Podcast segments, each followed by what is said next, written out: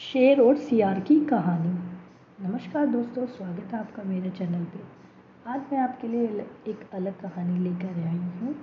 उम्मीद है कि आपको पसंद आएगी एक बार की बात है, सुंदरवन नाम के जंगल में बलवान शेर रहा करता था। शेर रोज़ शिकार करने के लिए नदी के किनारे जाया करता था।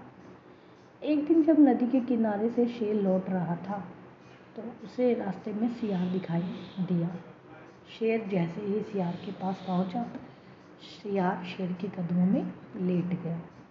शेर ने पूछा, अरे भाई, तुम ये क्या कर रहे हो? सियार बोला, आप बहुत महान हैं। आप जंगल के राजा हैं। मुझे अपना सेवा बना लीजिए। मैं पूरी लगन और निष्ठा से आपकी सेवा किया करूँगा इसके बदले में आपके शिकार में से जो कुछ भी बचेगा, मैं वो खा लिया करूँगा। शेर ने सियार की बात मान ली और उसे अपना सेवक बना लिया। अब शेर जब भी शिकार करने जाता, तब सियार भी उसके साथ चलता था। इस तरह साथ समय बिताने से दोनों के बीच बहुत अच्छी दोस्ती हो गई। सियार शेर के शिकार का बचा कुचा मांस खाकर बलवान होता जा रहा था। एक दिन सियार ने शेर से कहा, अब तो मैं मैं भी तुम्हारे बराबर ही बलवान हो गया हूँ। इसलिए मैं आज हाथी पर वार करूँगा। जब वो मर जाएगा तो मैं हाथी का मांस खाऊँगा। मेरे से जो मांस बच जाएगा, वो तुम खा लेना।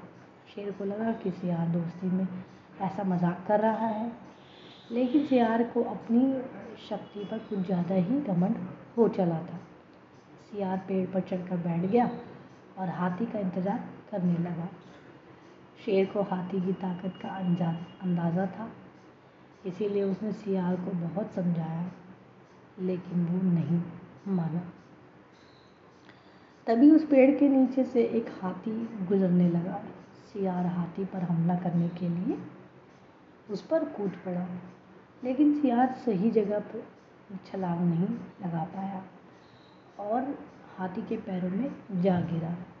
हाथी ने जैसे ही पैर बढ़ाया, वैसे ही सियार उसके उसके पैर के नीचे कुछ कुचला गया। इस तरह सियार ने अपने दोस्त शेर की बात ना मानकर बहुत बड़ी गलती की और अपने प्राण गंवा दिए। कहानी से सीख। हमें कभी भी किसी बात पर घमंड नहीं करना चाहिए और सच्चे दोस्त को नीचा नहीं दिखाना चाहिए। धन्यवाद दोस्तों।